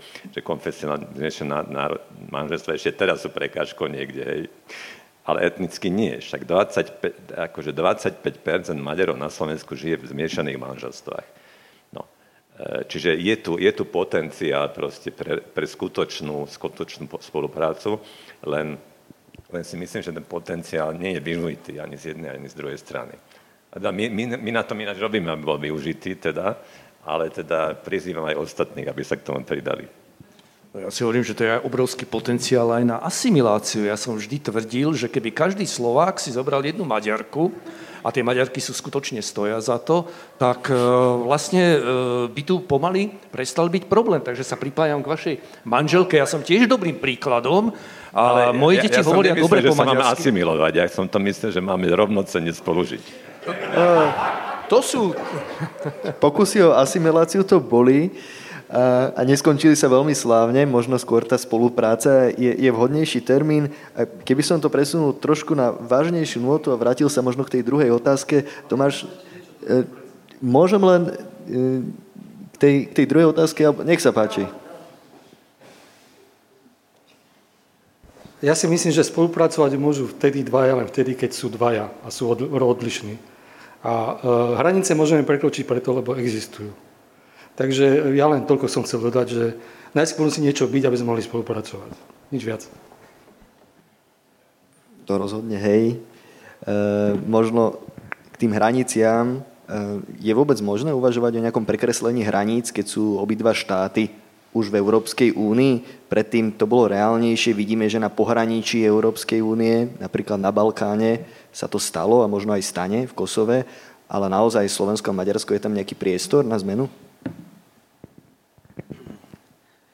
Teda žiaľ nemám, alebo nemám, jednoducho konštatujem partnerku, manželku, ktorá by bola maďarskej národnosti. Napriek tomu ale chcem, aby zo Slovenska bola krajina, ktorá by bola otvorená a priaznivá voči každému, kto tu žije bez ohľadu na to, akú má etnicitu. Presne si pamätám na to, keď som pri mojich niekoľkých pokusoch naučiť sa po maďarsky, tak mi moji maďarskí kamaráti Eh, hovorili, prosím ťa pekne, na čo to robíš, vzdaj to. Ty sa to nikdy nenaučíš, lebo predpokladom je maďarská manželka. Ja hovorím, neskoro. Potom povedali, no dobre, tak si nájdi priateľa. Ja hovorím, no tak to celkom nie je aplikovateľné v mojom prípade, takže tá maďarčina eh, je žiaľ stále v takej veľmi eh, základnej, základnej úrovni a závidím eh, aj pánovi profesorovi, aj rodine pána PTC, že tam to prišlo do nejakého iného stavu, ale chcem povedať inú, inú vec. Ešte sme nespomínali v podstate, keď hovoríme o štátoch, ako o základných subjektoch eh, medzinárodných vzťahov o medzinárodnom práve. A si myslím, že eh, samotná charta OSN v tomto kontexte má dva princípy, ktoré môžu byť interpretované veľmi protichodne. Je to princíp zachovania teritoriálnej integrity a právo na seba určenie. A naozaj v tomto kontexte závisí aj od medzinárodných dohôd, ktoré boli uzatvorené e, vrátane tej trianonskej, akým smerom alebo na akých pilieroch je to medzinárodné právo postavené. Pretože keď začneme otvárať staré mierové zmluvy, tak si myslím, že sa otvorí pandorina skrinka a nevieme, kde môžeme skončiť. E, možno si spomínate na nedávny prípad, kedy eh, administratíva prezidenta Trumpa navrhla riešenie eh, vyrovnania sa Srbska a Kosova tým, že by si vymenili územia. Takéto riešenie, takýto návrh sa stretol s veľkou nevôľou európskych partnerov na čele s Nemeckom, ktorí výrazne protestovali. A ja si myslím, že to je jediný eh, v podstate moment, na ktorom musíme trvať aj my, aby jednoducho tie zmluvy, ktoré boli uzatvorené, zostali zmluvami, ktoré sa nebudú otvárať, ale nejakým spôsobom sa budú dodržiavať. Ja úplne povedané, nemám rád tieto paralely so Srbskom, Kosovom, Krymom, lebo, lebo my sme v Európskej únii. Akože. E, a to, to, to nie je len fráza, že sme v Európskej únii, ale, ale to znamená, že my zdieľame nejaké spoločné hodnoty. A teda to podľa mňa základnou garanciou toho, že slovensko-maďarské vzťahy alebo akékoľvek iné vzťahy sú dobre, budú dobré, že, že budeme konzekventne trvať a budovať tie spoločné európske hodnoty, ale o tých spoločných európskych hodnotiach budeme sa aj učiť, hej. Aby ja, jak, jak sa pýtam svojich študentov, čo je demokracia, no tak väčšina nevedia to definovať, hej. Vyzerá strašne jednoduché, ale, ale, ale, ale im hovorím, že však my sa nerodíme demokratmi, tak keď chceme budovať demokratickú spoločnosť, musíme tými demokratmi stať, hej. Čiže musíme sa naučiť tie demokratické hodnoty, musíme sa vzdelávať tým európskym hodnotám a keď to budeme robiť konzekventne, tak akože toto je úplne podružná otázka. Keď zdieľam, že, že teraz v ktorom štáte žijem, ak sú všetky moje práva akože, akože rešpektované, však, však, však to robíme aj tak, hej. Však, koľko, však niekoľko sto tisíc mladých ľudí ide žiť do iného štátu, vôbec to neriešia lebo predpokladajú, že tam nájdu tie isté hodnoty, alebo možno aj lepšie, ako kvalitnejšie realizované. Hej. Čiže to je podstatná otázka. Či budeme zdieľať spoločné hodnoty, alebo nie. Keď sme spomínali tú demokraciu, s tým úzko súvisia voľby a máme tam viacero viacero otázok na túto tému na slajde. Ehm, tá najpopulárnejšia znie, prečo sa pred voľbami prestala používať maďarská karta. Ehm, bola to viackrát téma v parlamentných voľbách, aj v prezidentských voľbách. Čo sa teda stalo? Možno tieto problémy už nehrajú prím, sú nejaké palčivejšie témy, alebo je to naozaj o tom zmierení politikov? Páni, kto sa chopí tejto otázky? Možno Tomáš Strážaj? Ja si myslím, že celkovo tá atmosféra zmeny komunikácie, o, ktorom sme, o ktorej sme hovorili po roku 2010, prispela k tomu, že jednoducho tá maďarská karta prestala byť témou. Aj e, vzhľadom na zmenu ktorou prešla e, svojho času Slovenská národná strana, je síce súčasťou vládnej koalície, ale už trošku za iných podmienok a s inými, s inými predstaviteľmi. Na druhej strane si myslím, že tí, ktorí potrebovali v politike hľadať vždy toho druhého, voči ktorému by sa vymedzili, tak e, spustením migračnej krízy zistili, že v podstate Maďari kultúrne, e, mentálne, geograficky sú veľmi blízkymi partnermi a susedmi a naopak tí, ktorí prichádzajú, sú tí, ktorí sú iní. Takže v tomto kontexte sa mi zdá, že e, migračná kríza e, zmenila vnímanie Maďarov na Slovensku a takisto prispela k tomu, aby maďarská karta prestala byť nejako instrumentálne využívaná vo voľbách. Ale e, otázka je, či je tomu tak nastálo a či nemôže prísť zmene v tejto veci.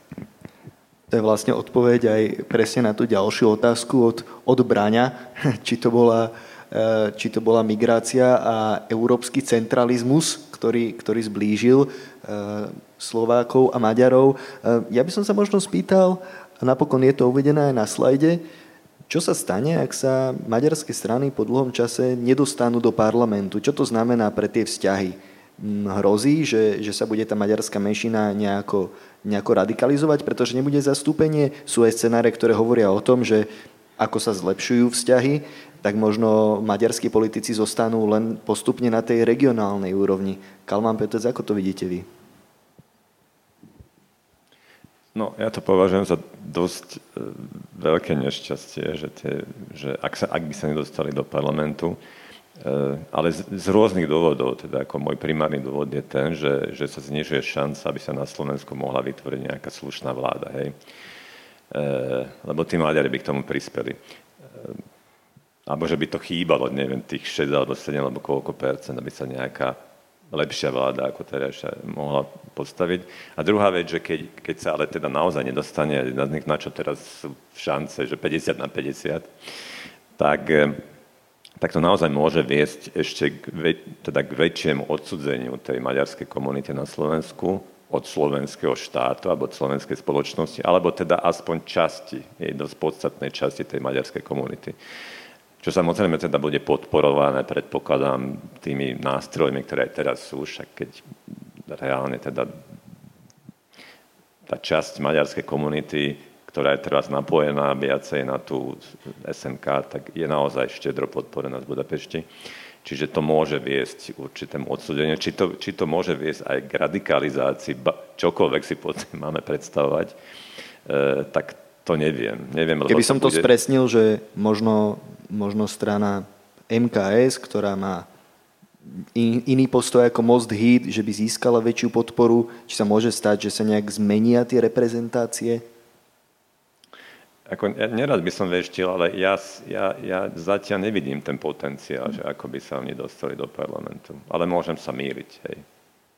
Možno doplňujúca otázka k tomu, e, je riešením to, že slovenské strany budú mať maďarské krídla? Kandiduje takých viac v týchto voľbách? Je to možno dostačujúce riešenie na to, aby boli aj Maďari zapojení stále do politického života, hoci sa priamo maďarská strana nedostane cez prach zvoliteľnosti?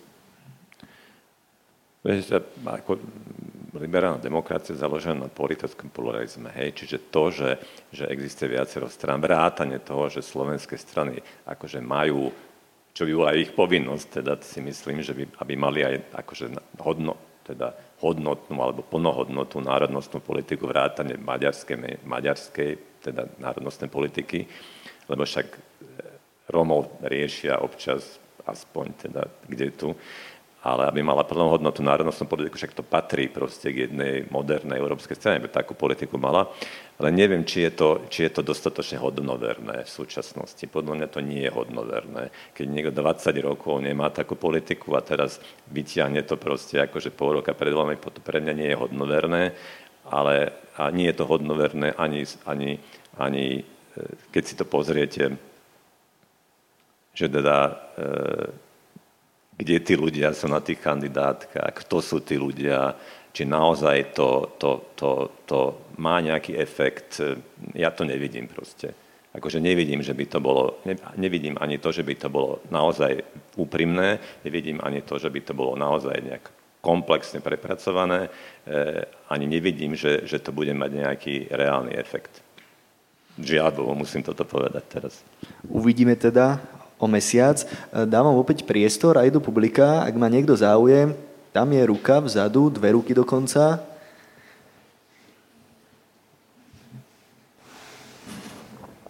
Dobrý večer, volám sa Ivan. Chcel by som sa spýtať predovšetkým pána Peteca, ale potom môžu reagovať aj jeho kolegovia. Na jednu vec. Nedávno jeden popredný predstaviteľ maďarskej demokratickej elity z kultúrnej sféry sa vyjadril, že keby v 30. rokoch minulého storočia bolo Maďarsko vyspelou demokratickou krajinou, ako bolo napríklad Československo, a keby v takej situácii Hitler prišiel a ponúkol Maďarsku všetky územia, ktoré malo spred Trianona, že by to 100% každý demokraticky vedúci politik v Maďarsku prijal od toho Hitlera. Mňa to neskonale šokovalo a chcem od pána Peteca vedieť jeho pohľad, ako je také možné niečo v súčasnosti v Maďarsku, že demokratickí ľudia, kovaní demokrati, majú takéto zmýšľanie. Ďakujem pekne. Nie sa k tomu vyjadriť, lebo ne, ne, ja som toto nečítal, ani nepočul, ani neviem, o koho ide, ani, ani neviem si to ako v hlave usporiadať teda, že, že čo, čo, čo, o čo vlastne ide, že, že mám odpoveď na to, že ako je možné, že dnes v súčasnosti žijúci demokratický smysl človek toto povie, alebo mám reagovať na to, že vtedy by to boli prijali tí demokrati, ktorí by žili v 30 rokoch v Maďarsku, alebo čo je podstata otázky? On sa totiž vyjadril, teda smeroval ten jeho pohľad k minulosti, ale e, vyjadril sa v tom zmysle, že nie je to veľmi odlišné ani od súčasnosti. Keby došlo k takému, takému stavu alebo k takému pomeru síl, že proste vo vedomí a v myslení maďarských demokratov je toto tak silno postavená otázka, že by im ani nezáležalo, že kto im to ponúka naspäť a že by to prijali. Teda, že vlastne, že by išlo svetového diktátora nejakého, alebo či by to bol nejaký demokrat, či by sa to riešilo na nejakej demokratickej báze a že je takéto zmyšľanie dosť časté v Maďarsku vo sfére týchto demokratických elít. Takže súčasných, nielen, nielen minulosti. Nie, hovorím, že ja som... na to odpovedať, ale, ale jednu vec, akože, čo, je, čo nie je... Kon... Ja tomu nemôžem uveriť, teda, kon, že je to... Konkrétna odpoveď na vašu otázku. A prepáčte, že neviem konkrétne to meno, to sa ospravedlňujem, ale, ale, ale, bolo to vo verejnej diskusii. Ale zase, ale zase jednu vec chcem povedať na obranu Maďarov, akože s týmto ja nesúhlasím samozrejme, ani, ani neviem presne, že či to... Ale, ale, ale rozumiete, keď hovoríte o tom, že 30 rokov, že 15 rokov po udalosti, ktorá skončila tisícročné uhorské kráľovstvo, rozumiete, akože keď Slováci, akože keď, akože je, je niekedy, keď, že keď ne, neviete niečo pochopiť, tak skúste sa zamyslieť, keby ste byli v takej. Ja teraz neobhavujem, že, že, že či to naozaj bolo tak, že Hitler, od Hitlera by to prijali, alebo od koho by to prijali, ale si uvedomte, že koľko aj slovenskej aj historiografii, aj v politike sa uvádza rok 39 ako obravská tragédia, hej? Pričom to bolo len 20 rokov existencie štátu. A tam mali tisíc rokov a 10 rokov pod tým nad tým kvílili stále, že 4 tisíc ročné územie. Hej. Akože, akože psychologicky, keď sa nad tým zamyslíte, tak akože môžete to, môžete to nejak pochopiť. Samozrejme, ne, neviete sa s tým stotožniť racionálne, alebo proste hodnotovo, hej. Ale, ale pochopiť sa to do určitej miery dá. Akože. Ale, ale, ale na tú konkrétnu otázku vám neviem odpovedať, lebo, lebo neviem ani celý kontext, ani, ani teda ja s tým určite by som nesúhlasil. Myslím, že sa tým nemusíte vôbec zaoberať. To je tak špekulatívna otázka. To je úplne ako vytrhnuté z kontextu. Jednak e, v medzivojnovom období v Maďarsku nebol určite demokratický režim, áno, to nemalo s demokraciou nič spoločné. Jednak Hitler by nikdy takúto ponuku nejakému demokratickému režimu nedával. Áno, to je úplne, e, úplne ako uh, science fiction. Yeah. Ja možno nadviažem na otázku diváka, pred chvíľou sme ju mali aj na slajde, ale, ale ako si zmizla, eh, že či naozaj ten postoj Maďarov ešte stále nevychádza z toho historického, že Slovákov označovali za nejaký národ pastierov, menej politicky rozvinutý. Tam divák sa pýtal, eh, že či tam nie je nejaký pocit menej cennosti, či v tomto duchu možno Maďari aj tí aktuálni, moderní neuvažujú? Samozrejme, tento, toto historické dedictvo tu reálne existuje. To, to, e, ten stereotyp, koho si nadradeného nejakej teda toho pánskeho človeka Uri Ember, ako sa hovorilo vtedy, a nejakého buta Tóta, teda toho sprostého Slováka. To tu dlhodobo, dlhodobo pochopiteľne existovala a nepochybne ešte aj dnes tieto stereotypy nejakým spôsobom fungujú, ale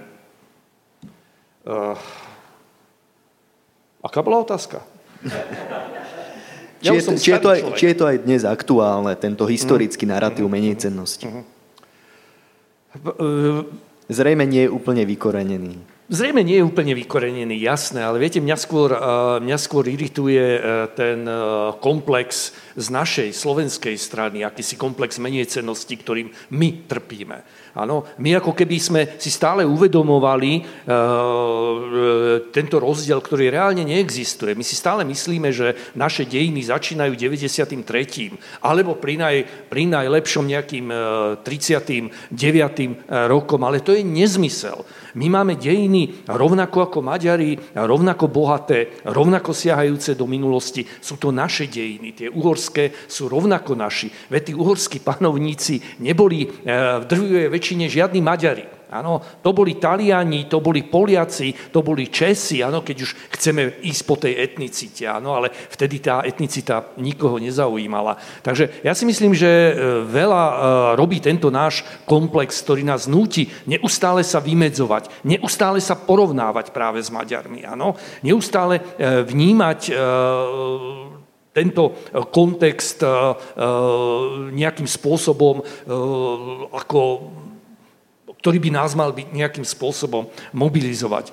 Vždy hovorím, že Slováci sú tým najúspešnejším národom v Európe v 20. storočí. Že za tých 100 rokov ten úžasný slovenský príbeh, ktorý ich dostal z úplného dna až v podstate do Európskej e, únie, do NATO do týchto štruktúr, to je jeden úžasný národný príbeh, ktorý, nemáme, ktorý nemá v Európe obdobu. No, keď sa pozrieme na ten maďarský osud v 20. storočí, môžeme pokojne povedať, že Maďari sú takmer adepti na toho najväčšieho lúzra v 20. storočí. Prehrali naozaj všetko, takmer čo sa dalo. Napriek tomu sú tu. Aj my sme tu vedľa nich, viete, takže to nič nemení toho, že niekto by sa mal cítiť e, viac hore a pozerať na toho druhého e, s väčším pocitom nadradenosti alebo nie. Máme každý svoj národný príbeh, ktorý by sme si mali vážiť, byť naň hrdý a právom hrdý a súčasne by sme sa mali, spo, mali spoznať e, príbeh toho druhého, lebo len tak si navzájom porozumieme a len tak sa navzájom pochopíme. Ale to sa netýka len Slovákov a Maďarov. To boli povzbudivé slova, hadam, hadam sa naplnia. E, hlásila sa ešte dáma vpravo vzadu, ak si dobre pamätám. Dobrý večer, volám sa Petra. Ja by som mala dve otázky. Prvá otázka, ako trianonská zmluva aký mal dopad e, na prakticky každodenný život e, vtedejších Maďarov na Slovensku.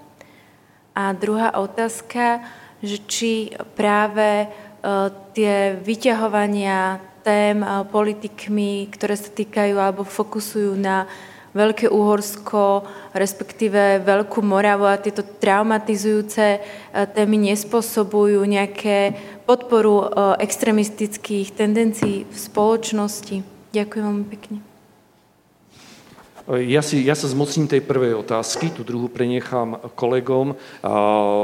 My si nedokážeme uvedomiť, čo Trianon vlastne pre jedného obyčajného Maďara znamená. Lebo viete, ono je to tak v dejinách, že tie dejiny zomelú malého človeka. Nie je toho politika, ktorý je za všetko zodpovedný a, ktorý by mal byť brány na zodpovednosť. Oni zomelú toho malého človeka a ľudia, ktorí tu mali postáročia tie ich rodiny, domov a svoju pôdu, sa naraz z večera na ráno ocitli v pozícii menšiny v nejakom úplne cudzom štáte. To, je, to si my nevieme ani, ani domyslieť, čo to všetko e, pre tých e, ľudí znamenalo.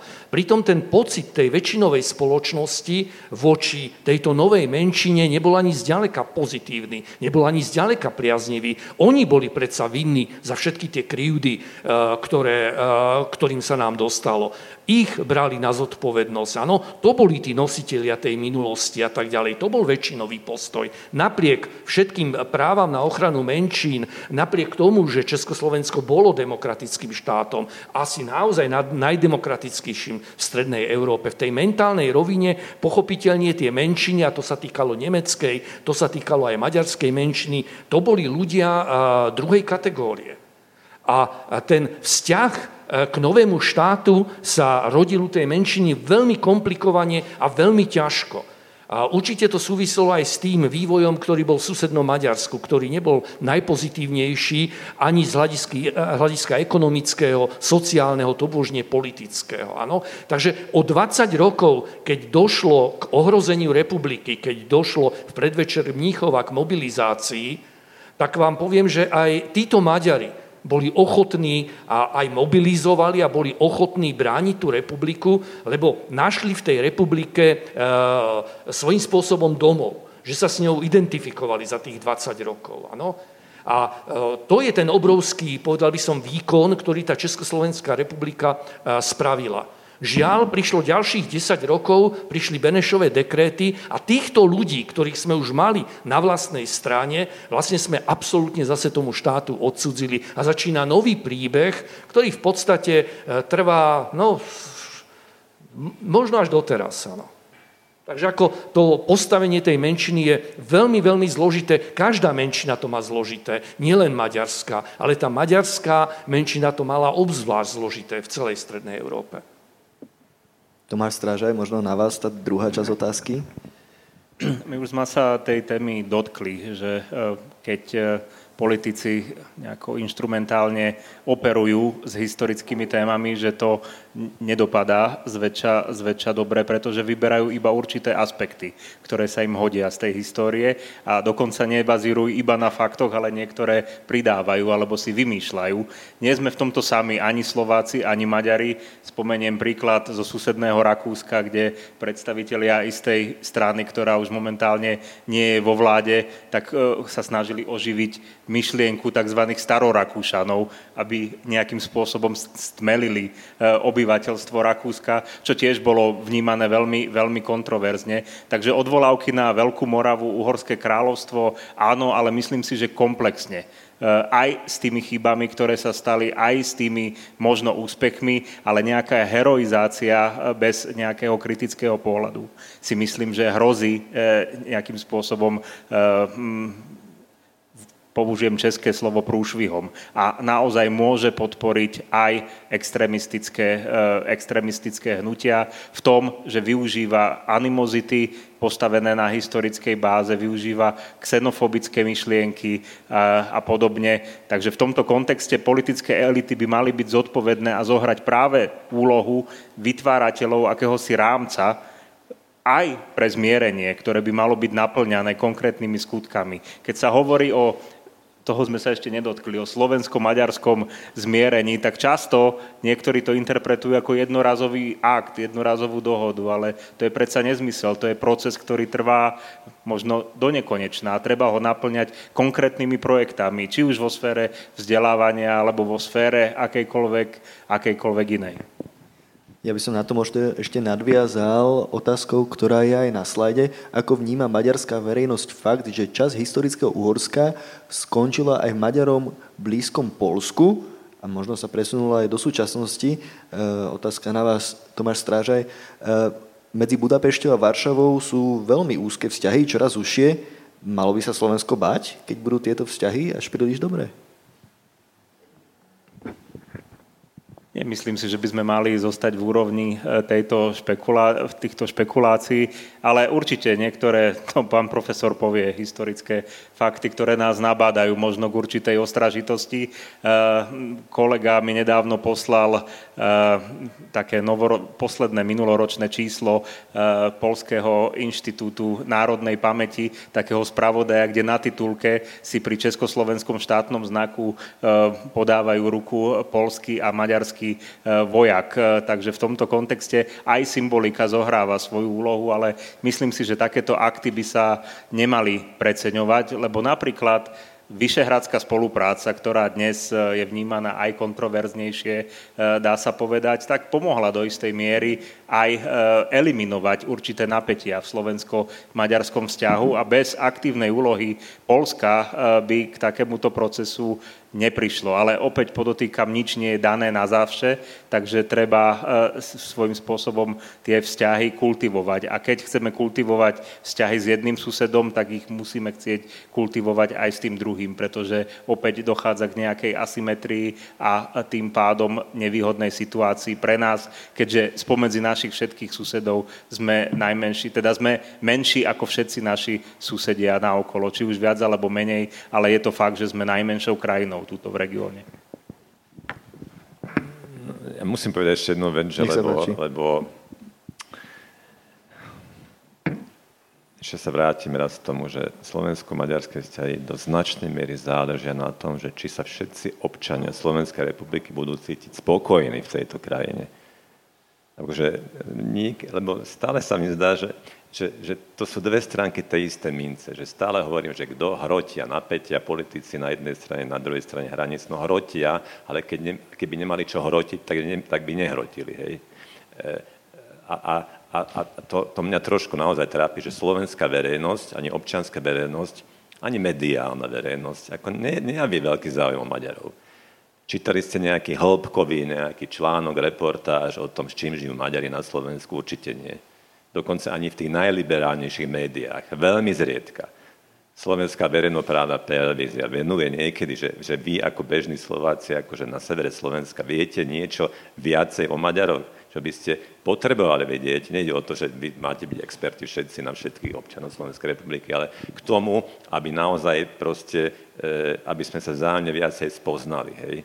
Venuje tomu dostatok priestoru. Školský vzdelávací systém Možno, nevenuje. keď vás preruším, ale napríklad Gregor Martin Papuček máva aj dlhšie materiály hĺbko o maďarskom živote, predsa len sú nejaké lastovičky.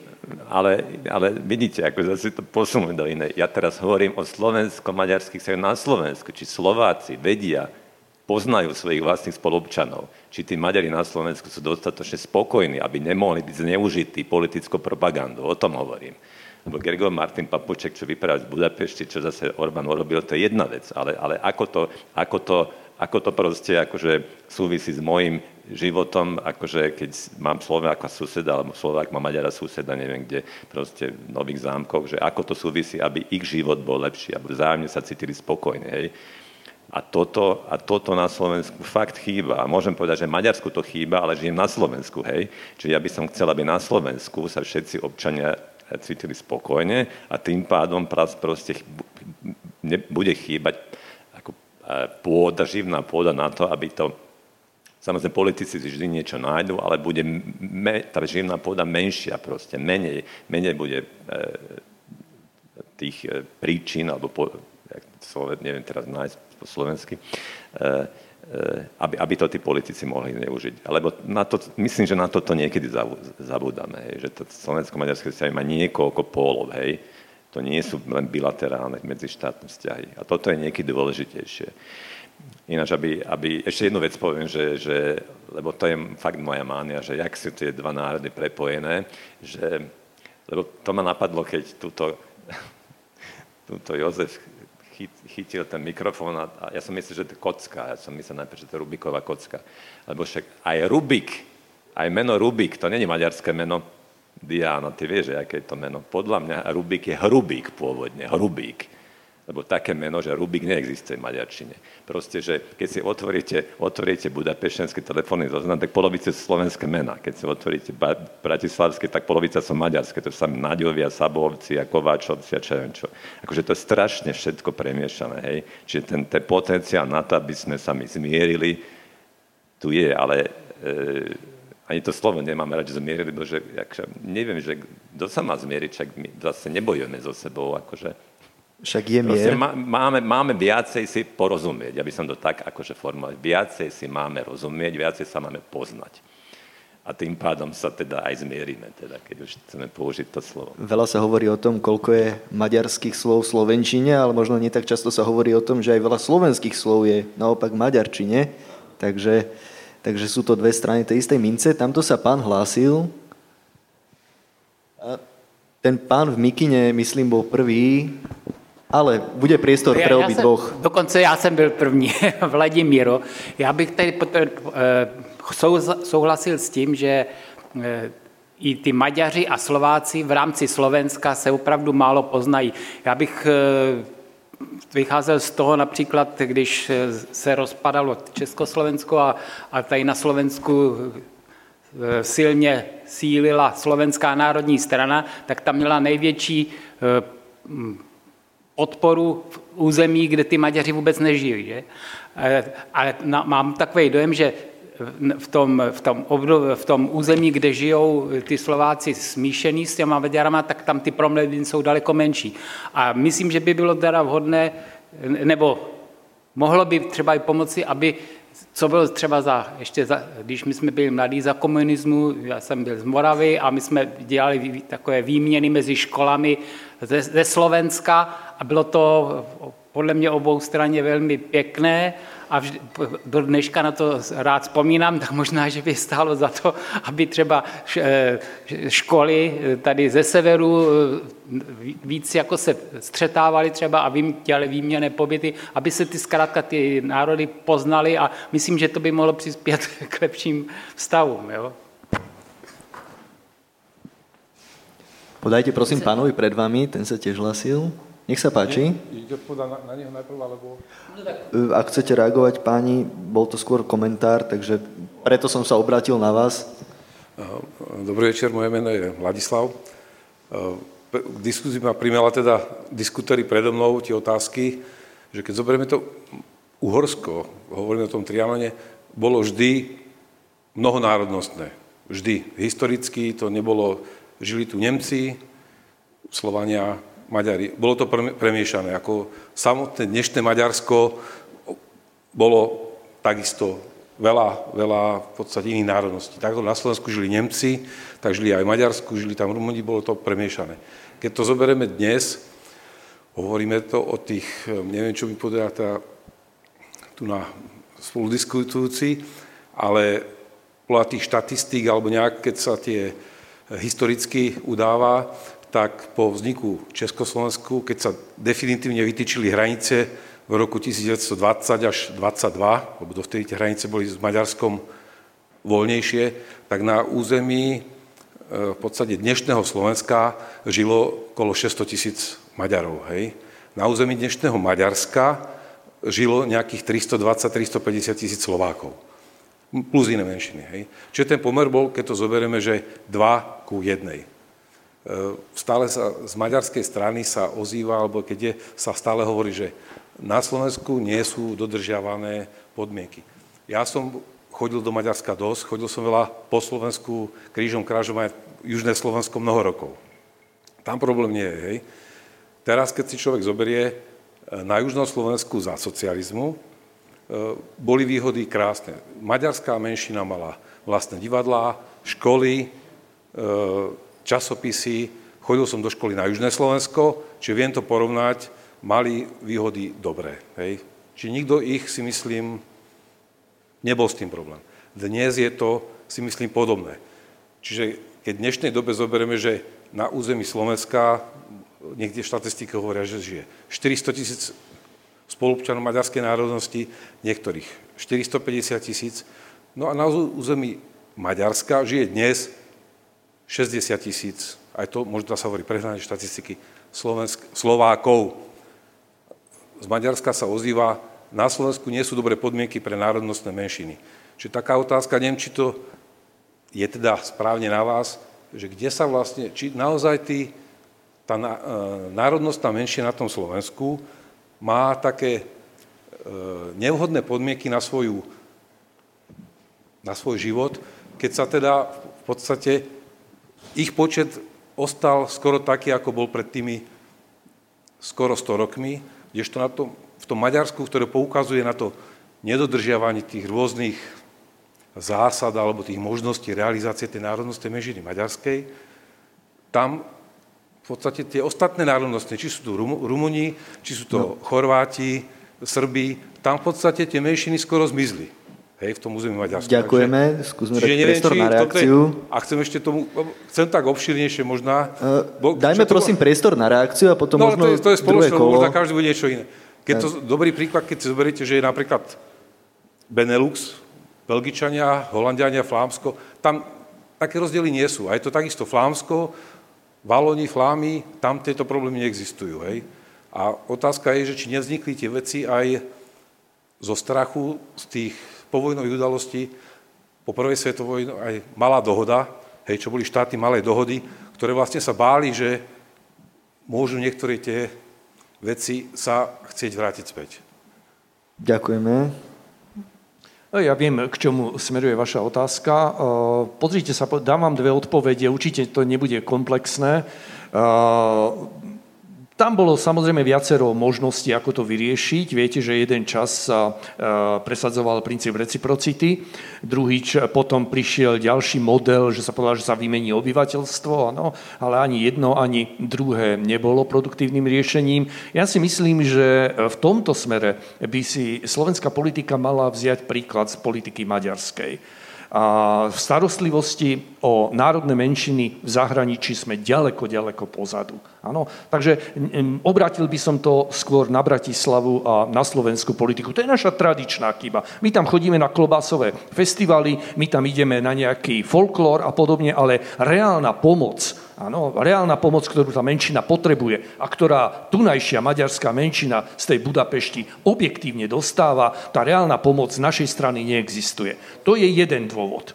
A druhý dôvod, a opäť teraz idem nie do Budapešti, ale skôr teraz k tej menšine, to je objektívny, možno už ani neobjektívny historický dôvod, úroveň národného vedomia aj vzhľadom na ten historický vývoj, Eh, pri eh, Slovákoch v diaspore je neporovnateľný eh, s Maďarmi.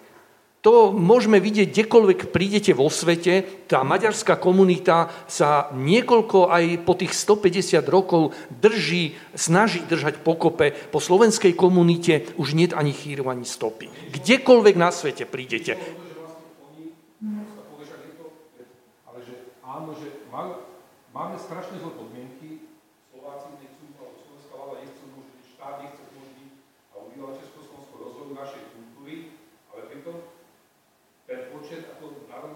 menšiny zachovali skoro. Hej? Takže či je, potom je otázka to, že či to v Maďarsku niekto sa umelo, že stále sú nespokojní a v podstate tá národnostná menšina tu funguje. Možno by som to premostil, nie je problém aj vo väčšej asimilácii?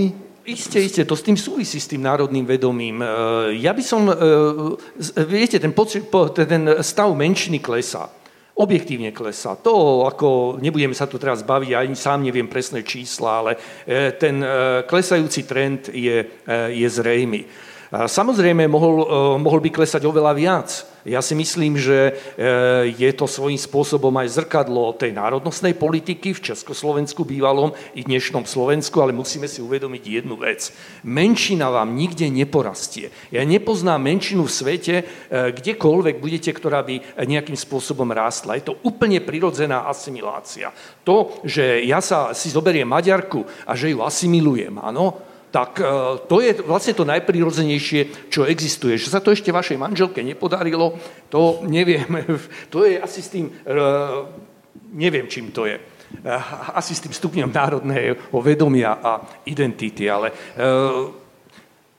Rozumiete, kde je chyba? chyba? Chyba je v tom, že tá naša politika by mala oveľa byť aktívnejšia, aby ten počet Slovákov neklesal takým radikálnym tempom, ako sa to odohráva. Ale to nie je prípad len v Maďarsku. To je prípad všade. To je aj v Rumunsku, kdekoľvek. Preto hovorím, že to nie je chyba Budapešti, ktorá má dosť maslo na hlave. Nemyslím si, že národnostná politika maďarskej vlády je tá vzorová v celej Európe. Ale neukazujme na druhého, pozrime sa na seba. Áno, ja by som chybu hľadal predovšetkým tam, a keby naša politika bola v tomto smere aktívnejšia, vedeli by sme aj toho Orbána dotlačiť k tomu, že by jednoducho tá slovenská komunita uh, mala priestor na to žitie. No teraz už v súčasnosti to už moc nádejne nevidím, to už je vlastne otázka možno dvoch generácií a bude po Slovákoch v Maďarsku. Pán Ale nie len Maďarsku. Vás pohľad na menšinovú politiku? Uh, no, ja, ja, trošku som na, na rozpakoch, pretože ako je veľmi riskantné tak zjednodušene argumentovať štatistickými údajmi. Pretože môže ukázať, že to tak nie je. Hej. A keď, keď si zoberiete dlhodobé trendy, tak však to aj pán profesor hovorí, že však Slovákov bolo, neviem, začiatkom 20. či po Trianone, alebo to ktorýkoľvek, tak asi približne 2 milióny. Hej. Tak oproti tomu za tých 100 rokov narastli z 2 miliónov na 5 miliónov. Hej. A Maďari, teda z Československu vtedajšom ich žilo asi neviem, 700 tisíc, tak teraz je 400 tisíc. Tak tie dlhodobé trendy sú jasné, akože tá asimilácia tam je, alebo rôzne iné, prečo, okrem asimilácie, že prečo to klesá tak rapídne a prečo to počet Slovákov tak rapídne narastá. Hej? No ale, ale hovorím, že, že to není také jednoduché s tými štatistikami, ale, ale ešte jednu vec chcem povedať, že, že, že najviac Slovákov v Maďarsku žilo a žije teda v Budapešti, lebo tam sa rôzne vlny teda kolonizácie, najprv po tých Turkoch na Belkieske, čo Vojvodina, ale potom hlavne koncom 19. storočia, či išli pracovať do Budapešti, hej. 10 e, tisíce Slovákov, najviac Slovákov v Budapešti. Ale keď si porovnáte, porovnáte a tým nechcem ospravedlňovať maďarskú národnostnú politiku, pretože tiež teda od tej minulej. E, keď si porovnáte, že stupeň asimilácie Slovákov v Budapešti a stupeň asimilácie Slovákov v Prahe, kde ich žije približne toľko, podľa mňa, asi 200 tisíc, alebo žilo v priebehu tých 10 ročí, tak vidíte, že, že sú Slováci v Prahe nejaký strašne národno vedomeli. Akože proste to, niektoré, nieko, niektoré procesy sú prirodzené a niektoré naozaj súvisia proste aj s tou politikou. A to je nespochybniteľné, že tá maďarská politika v 20. storočí E, e, aj vďaka tým trianonským zmluvám, že teda e, tie ostatné nástupnické štáty boli zaviazané tými menšinami zmluvami. Maďarsko nebolo, pretože tiež to, neviem, či to pre, preto, že považovali ešte aj týmto ich budeme trápiť, keď sme už tak okresali. A, a po druhej svetovej vojne e, tiež lenže po druhej svetovej vojne to má aj iné príčiny, hej, aj tá výmena obyvateľstva, však tí najuvedomejší Slováci predsa z Maďarska boli presťahovaní na Slovensko, e, vôbec celá tá etnická štruktúra sa zmenila, že tých 300 tisíc Nemcov odtiaľ vysťahovali, čiže proste industrializácia, strašne veľa faktorov tam je, ktoré musíte zohľadniť, aby ste mohli proste vytvoriť aspoň nejaký taký zhruba objektívny pohľad. Čím nechcem povedať, čím nechcem vôbec ospravedlňovať maďarskú národnostnú politiku. E, a, tiež ja si myslím, že takto nie je, že teraz že niekto by vykrikoval, že Slovensko utláča Maďarov. Ako ja som toto nepočul v posledných desiatich rokoch. Ale fakt je ten, že že sú niektoré faktory, ktoré, ktoré, ktoré urýchľujú tú, tú asimiláciu, čo je fakt. Od roku 1991 za posledné dva sčítanie ľudu počet Maďarov na Slovensku sklesol od 150 tisíc. A to není sranda za 20 rokov to nemôžete povedať, že to je, však to je v pohode, hej. E, proste to musí mať aj nejaké politické príčiny. Takže ja len nabádam tom, popri tom všetkom, že uznávam všetko, čo hovoríte, ale, ale, ale, ale treba sa na to po, po, pozerať trošku tak niekedy štrukturovanejšie a teda s nejakým hlubším ponorom aj sociologickým, aj politologickým, aj historickým. Aj, aj demografický rozmer, nezanedbateľný pôrodnosť a podobne.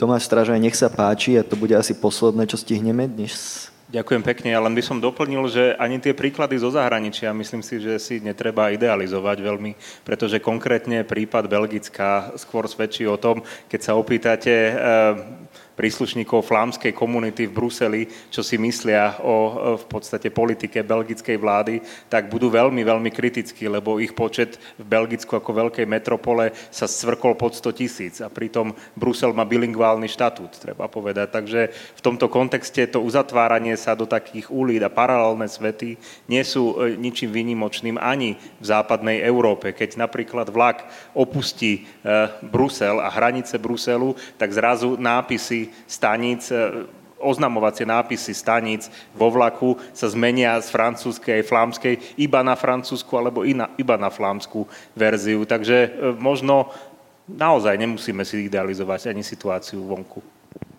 Tomu by som možno len doplnil špeciálne k Belgicku, že najsilnejšou flámskou stranou sú nacionalisti a v tej minulej vládnej koalícii boli len preto, že slúbili, že nebudú otvárať otázku rozdelenia Belgicka. Takže naozaj, možno na prvý pohľad to vyzerá harmonicky, ale môže to byť mnohokrát inak. Je veľa otázok, ktoré sú na slajde a videl som nejaké ruky aj v publiku, ale bohužiaľ čas, ktorý sme mali v dispozícii, už je na konci. Mne teda nakoniec zostáva len poďakovať sa organizátorom, ktorými sú zastúpenie Európskej komisie na Slovensku, Slovenská spoločnosť pre zahraničnú politiku a nadácia Hansa Zajdla a rovnako mediálnym partnerom zahraničnej politike Rádiu FM, Euraktivu a denníku SME. Ako som slúbil, tak náhodným výberom sme určili troch z vás, ktorí dostanú drobné ceny. Je to Braňo z Facebooku, Rudo zo Slido a Petra zo Sály. A pripomínam, že diskusia Kafe Európa, eh, diskusie Kafe Európa budú pokračovať aj vo februári. Najbližšie budeme v Bratislave hovoriť o Brexite a novej dohode, obchodnej dohode medzi Európskou úniou a Britániou. Úplne na záver mi zostáva len poďakovať mojim dnešným hostom. Boli mi Roman Holec, Kalman Petec a Tomáš Strážaj. Ďakujem pekne za priazeň a prajem príjemný večer.